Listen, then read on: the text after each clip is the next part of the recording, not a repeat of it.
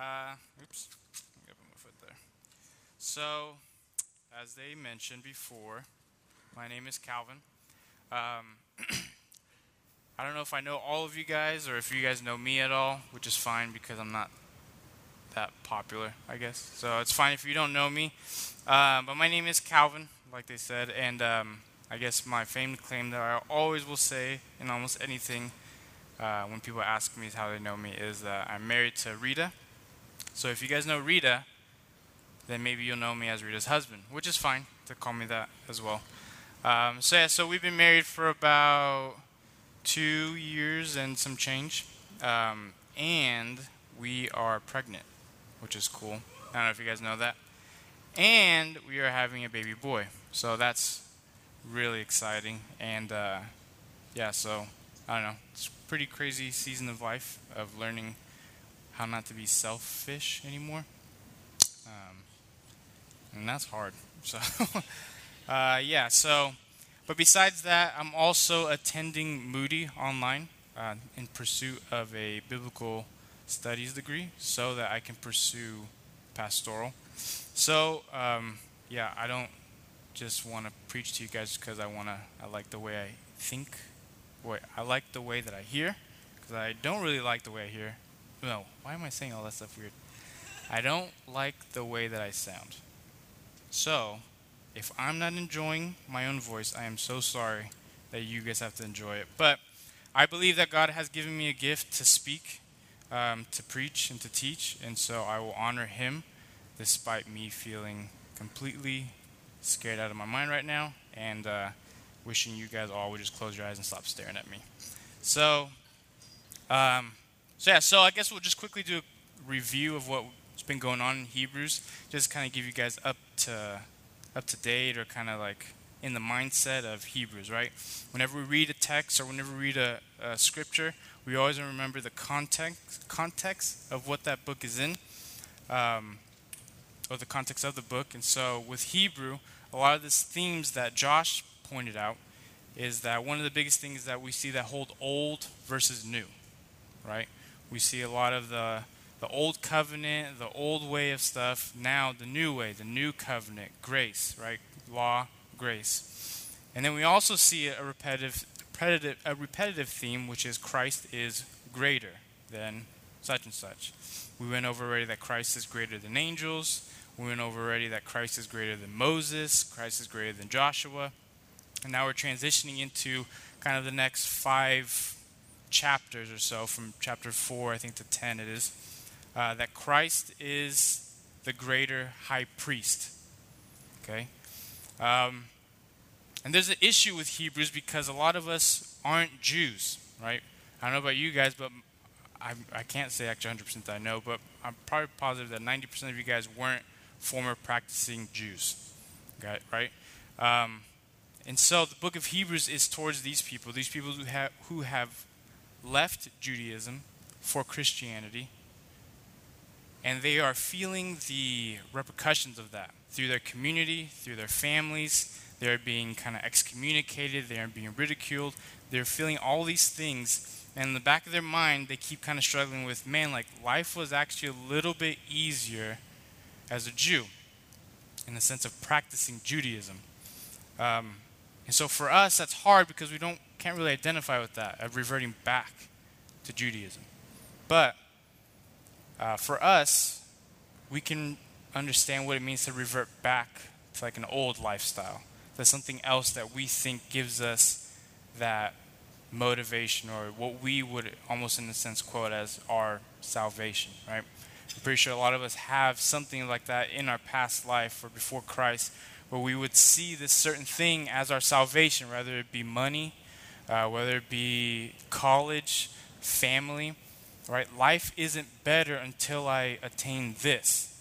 Until I get this, then I know my life will be tremendously better once I be, have a family, once I go to college, once I get this job, once I make a certain amount of money. This is what's going to save me. It's going to save me from myself, from the thing that I feel inside of me that I don't know what to do with, and I'm trying to fill it in with something else. So, um, that's, I think, the best way that we can kind of grasp it to ourselves, is knowing that we used to cling to an old type of salvation. We used to fill that deep hole that we have that we want to that we need with whatever else, and you can fill in the blank for that. I also want to encourage you guys to understand that um, Judaism, right, was the religion of the Jews, the Israelite people, and how they related to the one true God, which is the God that we worship. So, even though we aren't physically Jews um, through like a bloodline, um, spiritually, that is our heritage. It's from Judaism. So, what we talk about when we say the old way of things, it's the old way of how one would approach the one true God. And so, with that in mind as well, we can kind of see, like, oh man, like, if it were not for Christ, I would have to do it this way. If it were not for Christ, this is how things would be done. And so, maybe kind of seen in that way of being like, oh man, like, okay, yeah, Christ is a lot better because actually, if I wanted to know the one true God now, and Christ wasn't here yet, right? That whole what if game, but this way it actually like exalts Christ instead of like goes against them. Like, what if you know Christ didn't just come back right after Adam and Eve? Like that's silly. Don't think of that. But the whole what if of like, well, what if Christ didn't come, and how great it is that He is here is more glorifying to Him. So, with that being said, uh, let's go ahead and open up to chapter 5 of Hebrews. That's where we're going to be um, hanging out. We're going to be reading chapter 5, going through verses 1 through 10. Um, and we're actually going to kind of do like a running start from what Josh talked about last week that points to our verse. It's basically the start of the whole high priest um, argument that Christ is better and so we'll go ahead and start with uh, verse 14 and 16, actually, of chapter 4. Since then, we have a great high priest who has passed through the heavens, Jesus, the Son of God. Let us hold fast our confession. For we do not have a high priest who is unable to sympathize with our weakness, but one who is, in every respect, has been tempted as we are, yet without sin. Let us then, with confidence, draw near to the throne of grace, that we may receive mercy and find grace to help in time of need. So, just in those two verses, real quick, we kind of understood that one, Christ is our great high priest. He is a better high priest, he's a greater high priest. We also see that what Josh emphasizes Christ's worthiness. If you guys were here last week, he talked about what it means to pass through the heavens. And that passing through the heavens is kind of like this holy place, and he passes through where God actually dwells and to become and to get into that presence, that place, you you can't. You just can't waltz waltz into the curtain and just, hey God, what's going on? Right? You have to have some type of worthiness. You have to go through some type of ritual that we'll look at later on today. So Christ is worthy. And as well that we know that Christ is able to sympathize with our weakness, yet he does not have sin. Right? Josh did a great job and I loved what he talked about and what he said Christ was able to know temptation to the fullest degree. Something that we actually can't experience and we have not experienced. Which means he was able to endure it as the intensity grew and grew and grew to the point of overcoming it, up to the point of his death. Right? So, that's kind of the gist of what we're talking about, and we'll jump into chapter 5 real quick. So I'll read for us and then I'll pray, and we will uh, start the actual sermon. Verse 1, chapter 5. For every high priest chosen from among men is appointed to act on behalf of men in relation to God, to offer gifts and sacrifices for sins. He can deal gently with the ignorant and the wayward, since he himself is beset with weakness. Because of this, he is obligated to offer sacrifice for his own sins, just as he does for those of the people. No one takes this honor for himself but only when called by God, just as Aaron was. So also, Christ did not exalt himself to be made high priest, but was appointed to, by him who said to him, You are my son, today I have begotten you. As he says also in another place, You are a priest forever, after the order of Melchizedek. In the days of his flesh, Jesus offered up prayers and supplications with loud cries and tears to him who was able to save him from death. And he was heard because of his reverence. Although he was a son, he learned obedience through what he suffered. And being made perfect, he became the source of eternal salvation to all who obey him, being designated by God a high priest after the order of Melchizedek. Let's pray. Heavenly Father, Lord, God, I just ask you selfishly right now to be with me as I speak. God, that as my words come out of my mouth, that they can be glorifying to you. That, Lord, these words don't even originate out of me, but that is through your Spirit that works in me. Uh, that I can seek out your truth through this text and be able to diligently explain it to the people of Kairos, that you can be working within them, softening up their hearts to the truth, that we can all submit ourselves under the authority of Scripture. Uh, and God, that you can just be glorified through this. And if I speak foolishly and if I speak things that ought not to be said, that you can guard their ears from whatever it is, and then hopefully in some way that they can see at least Christ spoken today. So be with me, Lord, and be with the people, that we can glorify and honor you through this worship. In Jesus' name I pray. Amen. so I forgot to tell you guys before, if you guys want, there's no handouts, but um, I guess I can give you guys somewhat of an outline if you guys want. I don't know who likes outlines, who doesn't like outlines, but if you do, um, I'll give it to you. So, uh, chapter 5 I broken down, chapter 5 verses 1 through 10, I broke it down to three different sections. The first section, verses 1 through 3, categorized, or this, it's this main section I put as the all priests are to offer sacrifice for God. I'm sorry, excuse me. All high priests are to offer sacrifice to God for sins. So verses 1 through 3. Verses sorry, 4 through 6 we see that all priests are chosen by God, including Jesus. So that's verses 4 through 6. And verses 7 through 10, we see that Jesus is the fount of eternal salvation because of his perfect obedience. All right, so I'll quickly just.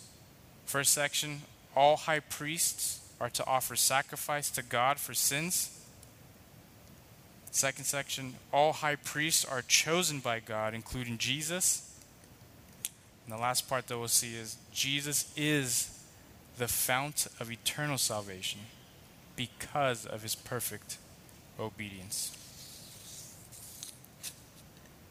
Alrighty, and then the main thesis, basically, of what I'm trying to get at for you guys today is that Jesus is the better high priest because he is the fount of our eternal salvation. And that's basically that is the thesis for this sermon today. So, jumping back to our text now, we look at verse 1. For every priest chosen from among men. And we'll stop right there. The first thing that we start understanding is that all of the high priests are men or humans of flesh, right? And at first you're kind of like, well, that's, well, duh. Like, what else would they be? Would they be like unicorns or bears or lions and tigers? Like, I don't understand like what you're trying to get at. Why wouldn't they be humans? And we see then the purpose that he establishes, that the purpose that he says they are chosen from among men, showing that they are of men, is because they are appointed, the rest of verse 1, to act on behalf of men in relation to God. So, one of the requirements then is that you have to be man, you have to be made of flesh. So, a person, basically, we're saying is an angel couldn't be an high priest, right? Because an angel can't represent men. God, in himself, like God the Father, can't be a high priest because he is God, he is not human.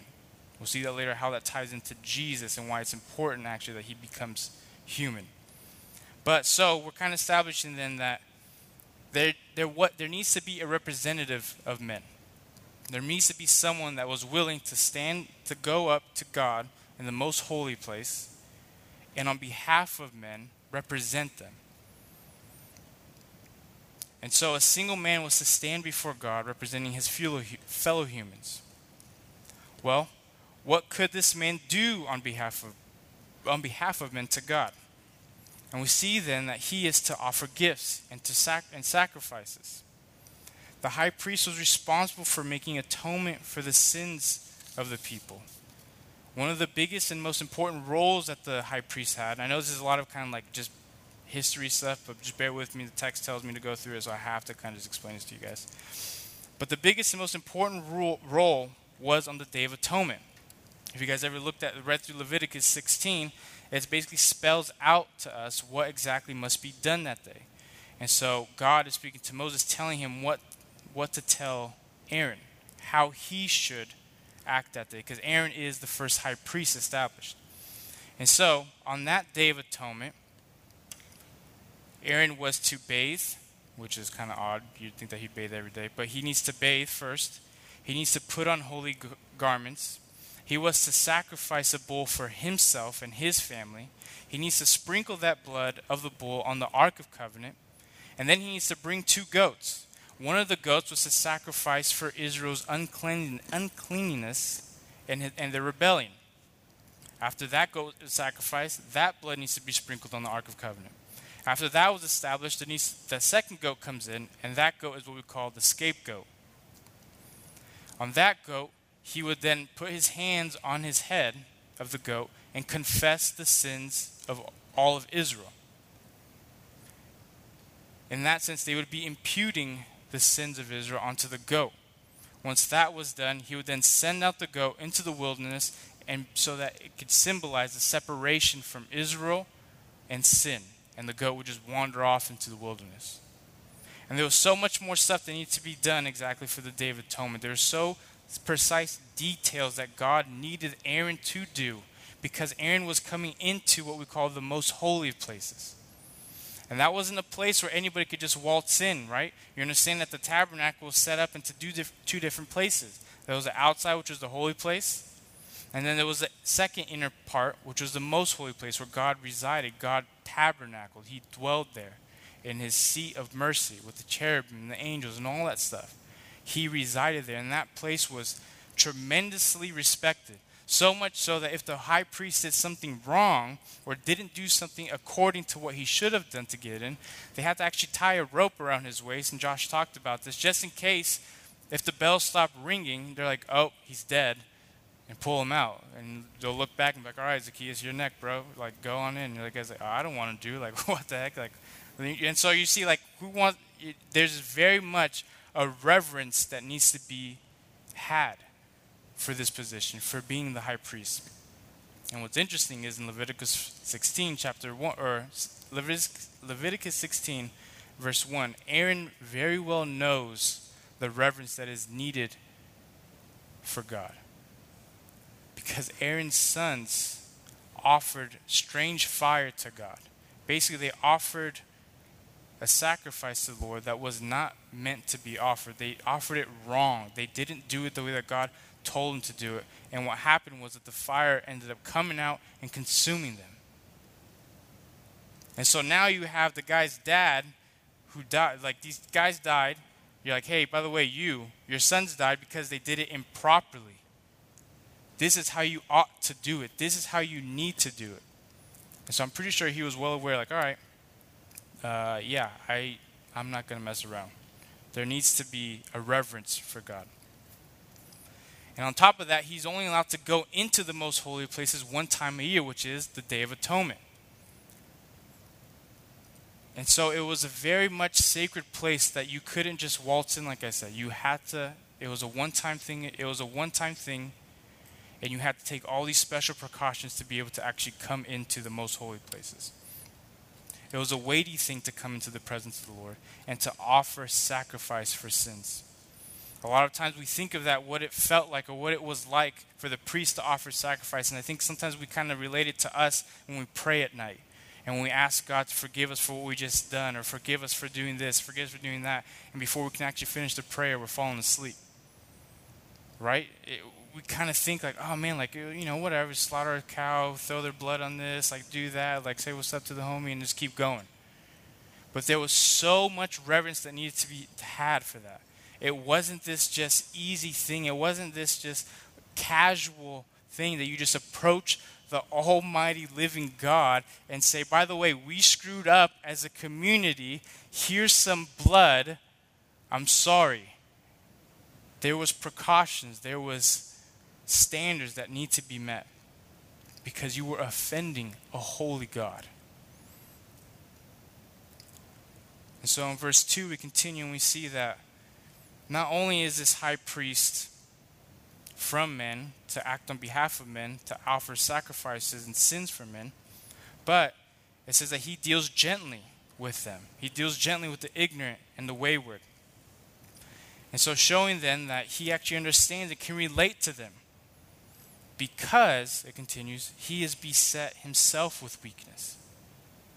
He himself is surrounded and clothed and clothed with that weakness. He knows sin not just from afar, but he knows sin actually internally. He knows what it's like to be tempted, but also knows actually how it is to fall to that temptation. Because he himself is sinful. And this is different than what we understood from chapter 4, verse 15, when we say that Christ sympathizes with our weakness, right? It's a lot different because, what does it continue on to say? In every respect, he was tempted, yet he had no sin, or yet without sin. So there's a big difference right now that Christ understood the weakness of men, but he did not sin. He understood temptation, but he did not fall to it. Yet the high priest who is of man felt temptation but fell to it. So because of that, he could actually understand, like, all right, I can't really get mad at you for not observing the Sabbath that one time because I I messed up too. I can't really get mad at you for not loving your neighbor because I actually am still harboring resentment. And so you see then that they can relate to one another. They understand one another because of the sin. So then, because of that, he must offer, he is obligated to offer sacrifice for his own sins, just as he does for those of the people. The high priest has sins and must also receive atonement for his own sins. And that is the thing what we see in the Day of Atonement, right? He chops the bull first for himself before he can continue and get the sins for the people redeemed. So their mediator, their representative, before God is having to cleanse himself first and then for the sins of the people. He is a flawed high priest. And then the question then comes back to, to, the, to the audience of Hebrew is that who you want to go back to? Is that the high priest that you so much desire? The one who has to cleanse himself first to then go up to God to, to ask for forgiveness for you? And it's kind of silly when you think about it. It's kind of like as if, I don't know, let's say you're at your job and you're working and uh, you're late all the time, right? And your supervisor's late all the time too. But his boss is like kind of on you and getting on your butt. And supervisor's like, hey man, like don't worry, I'll talk to you, I'll talk to them for you. You know, like I'll tell them, you know, whatever. I'll just go on your behalf and I'll tell them, don't worry about him. Like I know he's late, but he has a good heart, you know, and this is and that. And you're, and you're kind of thinking like, well, that's cool, but like you're always late too, man. Like she's probably gonna get just as mad at you. Like I don't understand. We're both gonna be in like the heat right now. I need someone that isn't flawed with this, that can stand before me without this sin and without this error that I have, and tell someone else that is looking at me and judging me, saying, "No, no, no, he's good. Like it's fine. Like I got him."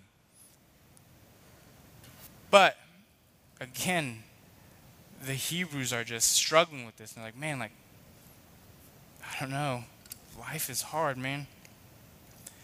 And so, the offering, though, that the high priest gives, it can only purify flesh for a while. Because what happens is he has to repeat this offering once again the next year, right?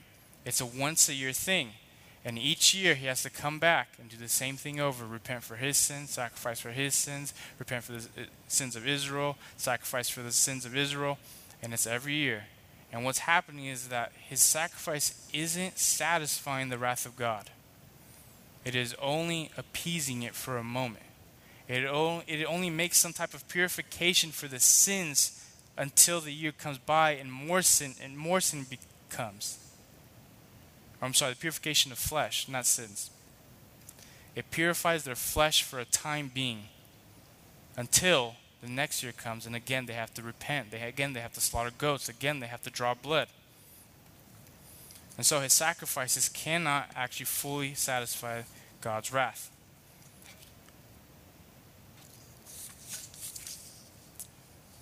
So we'll move on to the next section, verses 4 through 6.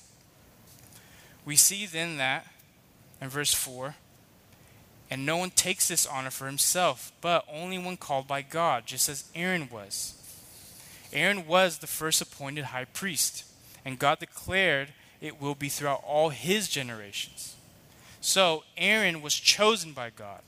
Aaron didn't volunteer for this position. He didn't say, like, no, no, like, out of all the people, like, I am most qualified, choose me. He didn't submit a resume or anything like that. He was chosen by God, and because of that, God says, all of your lineage will be priests, will be of the high priest.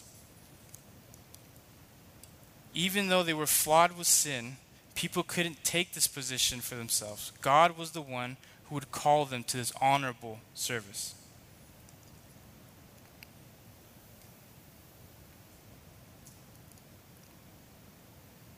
And we see in verse 5 just as Aaron was called, so also Christ Jesus did not exalt himself to be made a high priest, but was appointed by him who said to him, You are my son. Today I have begotten you. And so Christ, we see, has humbled himself to the Father's will, to seek the Father's glory and not his own.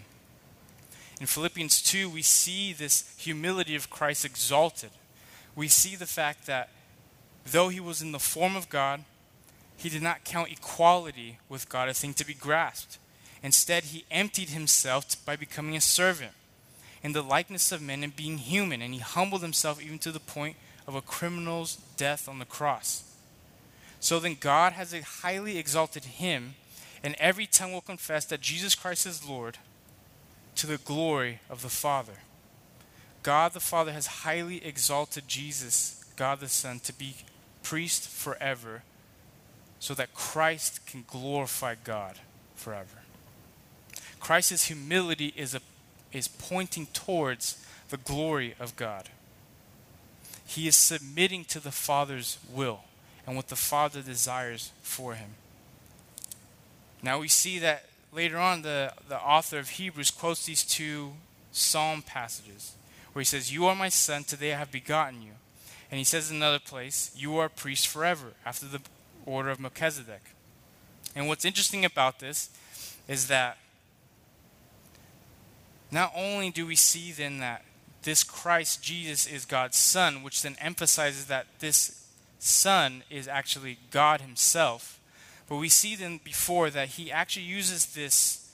Um, or I'm sorry, no, the, the Psalms in of itself, Psalm 2, 7, Psalm 2, verse 7, and then the other one, Psalm, 2, Psalm 110, verse 4, where these two Psalms come out of, are kingly Psalms. And so through this, not only is the author showing that God, that Jesus is the Son of God, and showing him that he is a priest forever, but he's showing him that he is king. So, God is setting up a high priest for himself. He's setting up a high priest that is God, that is king.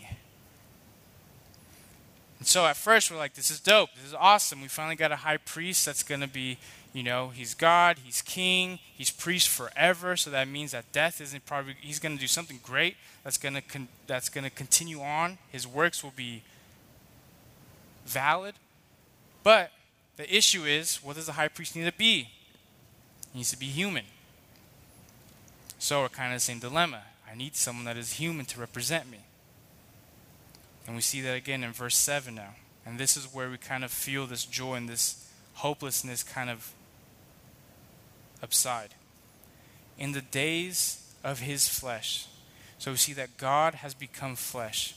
In John 1, he runs this in John chapter 1 runs through this for us, right? It shows us that the Word was in the beginning, and the Word was with God, and the Word was God. In verse 14, we see that the Word became flesh and dwelt among us. And we have seen His glory, the glory as of the only Son from the Father, full of grace and full of truth. This high priest that is forever became human. He can and will represent us. Jesus was doing his high priestly ministry while he was here on earth.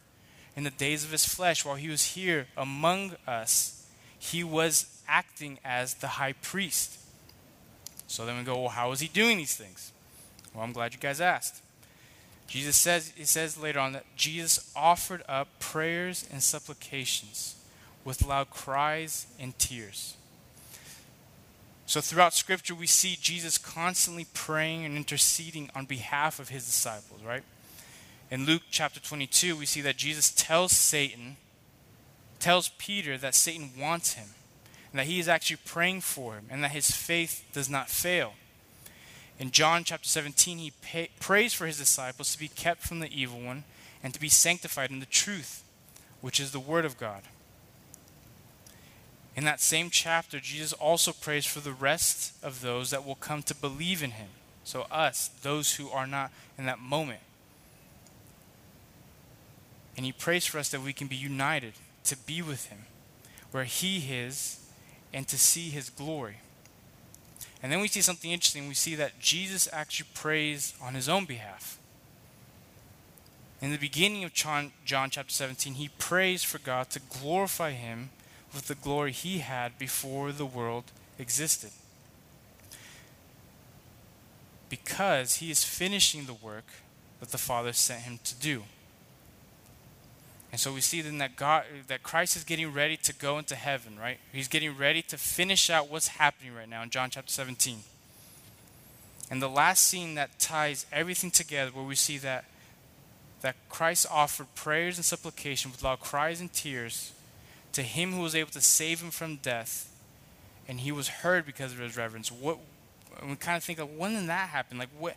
When did Jesus cry loudly and tearfully and pray to God with all these things and beg Him not to, not to let him die?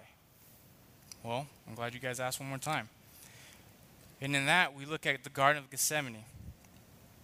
And in this place, we see that this is where Christ confronted his last temptation. This was the last obstacle in the sense of temptation where the devil kind of threw it at him that he needed to overcome. Not needed to, but that he overcame. And he showed his submissiveness to the will of the Father. So I'm actually going to open up to Mark if you guys would like to. We're going to be in Mark 14 for just a minute.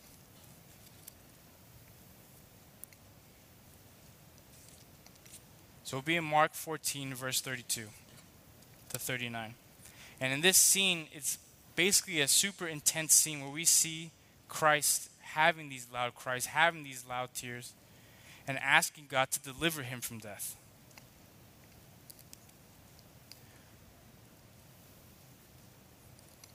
So in Mark chapter 14, verse 33, we see that Jesus has become greatly distressed and troubled. In verse 34, it says that his soul is very sorrowful, even to the point of death. And so we have to start asking what is it exactly that's causing this on him? What is it that's making him so distressed? What is it that's burdening our Savior? What is it that's burdening God? Is it because that he's going to die? Does he know or did he not know that that would happen? Is this kind of like a shocking v- news to him? It can't be. Because prior to that, when they were having their last supper, he told them, I'm about to die. I'm preparing myself so that I can die. And Peter's like, No, you won't. And he's like, Shut up, Peter. Like, you're dumb. I'm gonna die because if I don't die, you guys are all done. Like, how can anyone atone for you if I don't die? I must die. So it can't be all of a sudden that Christ is afraid of dying. So, what is it that could be troubling him so much? And we see it in verse 36. And he said, Abba, Father, all things are possible for you. Remove this cup from me. So we see then that what is agonizing Christ, what is causing him so much turmoil, is this cup. And go, what, what's inside the cup? What's in the cup? That what does he see? What's in it? What are the contents of the cup? And Isaiah 51:17 tells us and reveals us what's inside of this cup. And it's God's wrath. And all of a sudden we see the creator of the universe, God himself in the flesh, staggering, stumbling as he sees what's in the cup. And he prays and he asks for God if there's any way possible if there's anything that can be done, remove it. Remove this cup. I don't want to experience this cup. And we go, well, why is that? What is so bad about this? What is so wrong about this? And we start understanding that what is exactly, exactly God's wrath is meant towards sinners.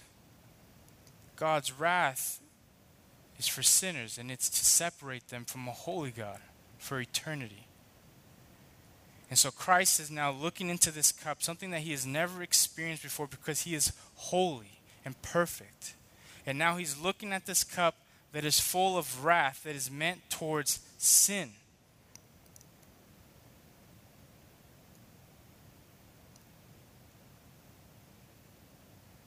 And he understands that this is something that he's that he's never experienced before. This is something that in all of eternity, in all of the complete fellowship with the triune God? Have they, ne- have they never been separated before? Have they never received this cup of wrath? And so, he drinks it, he takes it.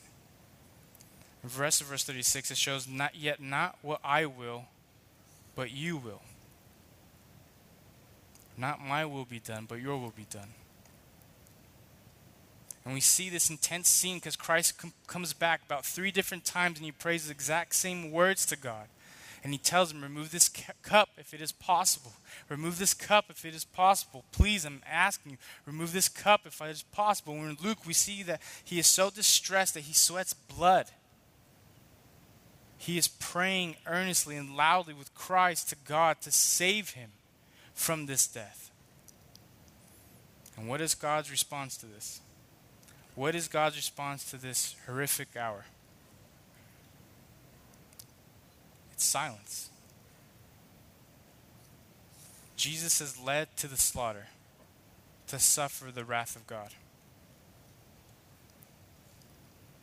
In Mark 15, verse 34, we see at the ninth hour, Jesus cried with a loud voice, Eloi, Eloi, lema sabachthani, which means, My God, my God, why have you forsaken me? In verse 37, and Jesus uttered a loud cry and breathed his last. Yet, not my will be done, but yours.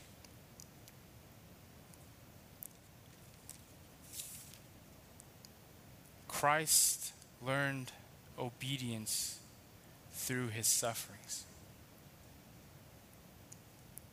Through the sufferings of God's wrath, through the sufferings of the cross. And this doesn't show or mean that he was disobedient or he did not know what it was to be obedient. But again, this is a new experience for him. So, in a sense, when he says that he learned obedience, it was that he went through with it. It was something that he had to go through the first time. And it was through suffering that this object was to be met through.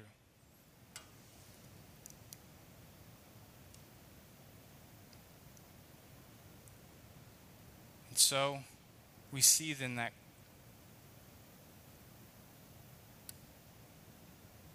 Christ suffered. And in Hebrews 5 7, we pick it back up. And he was heard because of his reverence. In Mark 15 38, it continues the story after Christ utters his last breath. And the curtain of the temple was torn in two from top to bottom. Christ's sacrifice was sufficient. it was sufficient to satisfy the wrath of God. Although God did not respond, He was there. He was present. He was listening. And when Christ died and absorbed all of God's wrath, He said, It is done. It's sufficient. This is my son who I am well pleased with. And he grabs the curtain from the top to show that this is a supernatural, miraculous act and not someone that could just pull it from the bottom. So God Himself rips the curtain that separates the most holy from the holy. He says, There is a new way to me.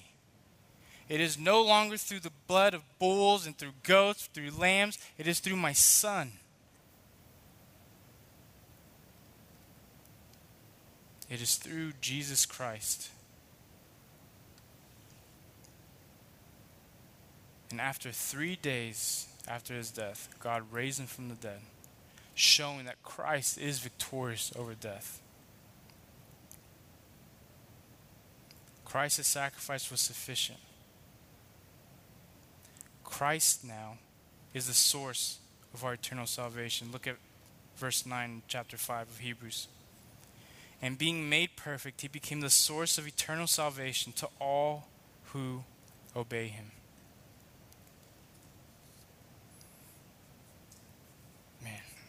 That is just no longer do we have to depend on flawed high priests. No longer do we need to shed the blood of bulls, of goats. We no longer fear death, for our King, our priest, our God has paid for sins eternally and has defeated sin, has defeated death. And this is applicable to only those who obey him. You see that part, right? He became the source of eternal salvation to all who obey him. And this is important because he is not saving all those in the world, he is not saving every single person, but only those who obey him.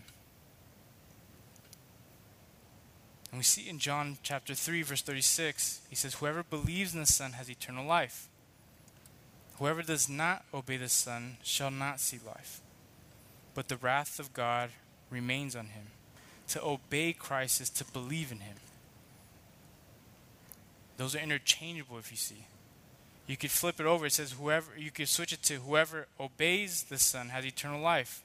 Whoever does not believe the Son shall not see life. Those are two interchangeable things, both indicating that obedience and faith are equal.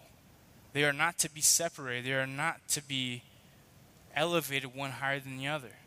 If you have faith, you have obedience. And if you have obedience, you have faith.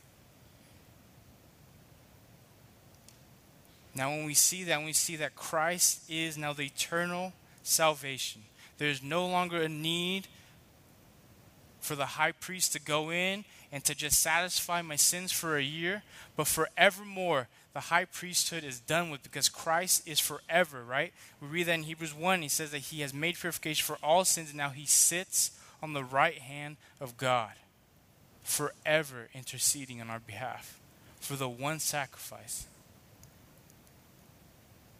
He is our eternal salvation. It is no longer money, it is no longer jobs, it is no longer families, but it is Christ.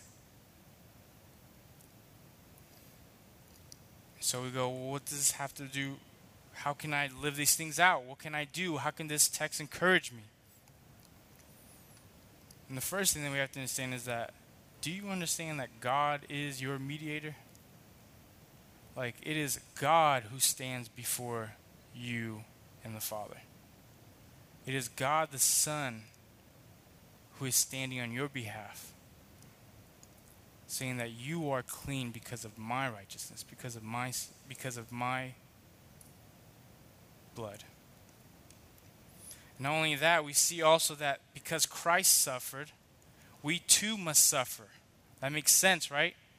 In the Old Testament, suffering was kind of looked at a very bad thing. And if you suffered, you asked for deliverance because you didn't want to suffer anymore and you wanted to have a good land and you wanted to be, you know, not have this king oppress you anymore.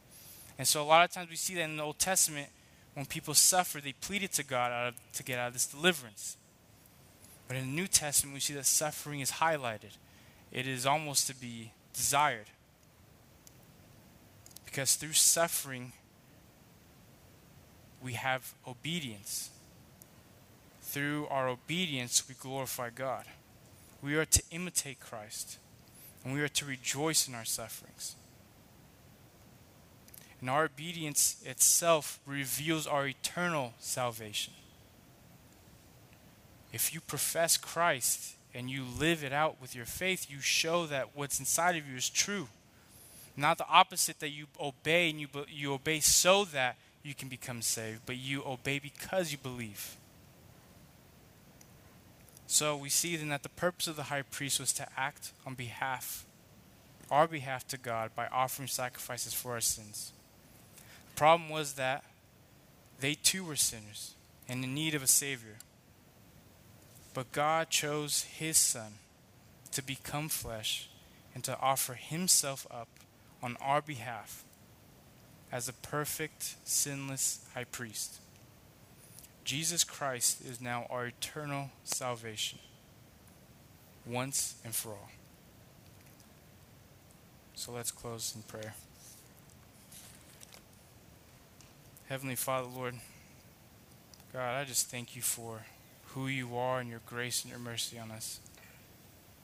Lord, thank you for sending your Son to die on the cross for us, to redeem us of our sins. His blood was sufficient to appease your wrath, Lord. Lord, not only that, but He is our representative. He is our great high priest. And on our behalf, He offered Himself up to you. Lord, it is by the blood of Christ that we are made new that we are made righteous. So, Lord, let us live this out with this truth, knowing that it is Christ who saved us. And that we eagerly want to spread that to all the nations. So be with us. Name.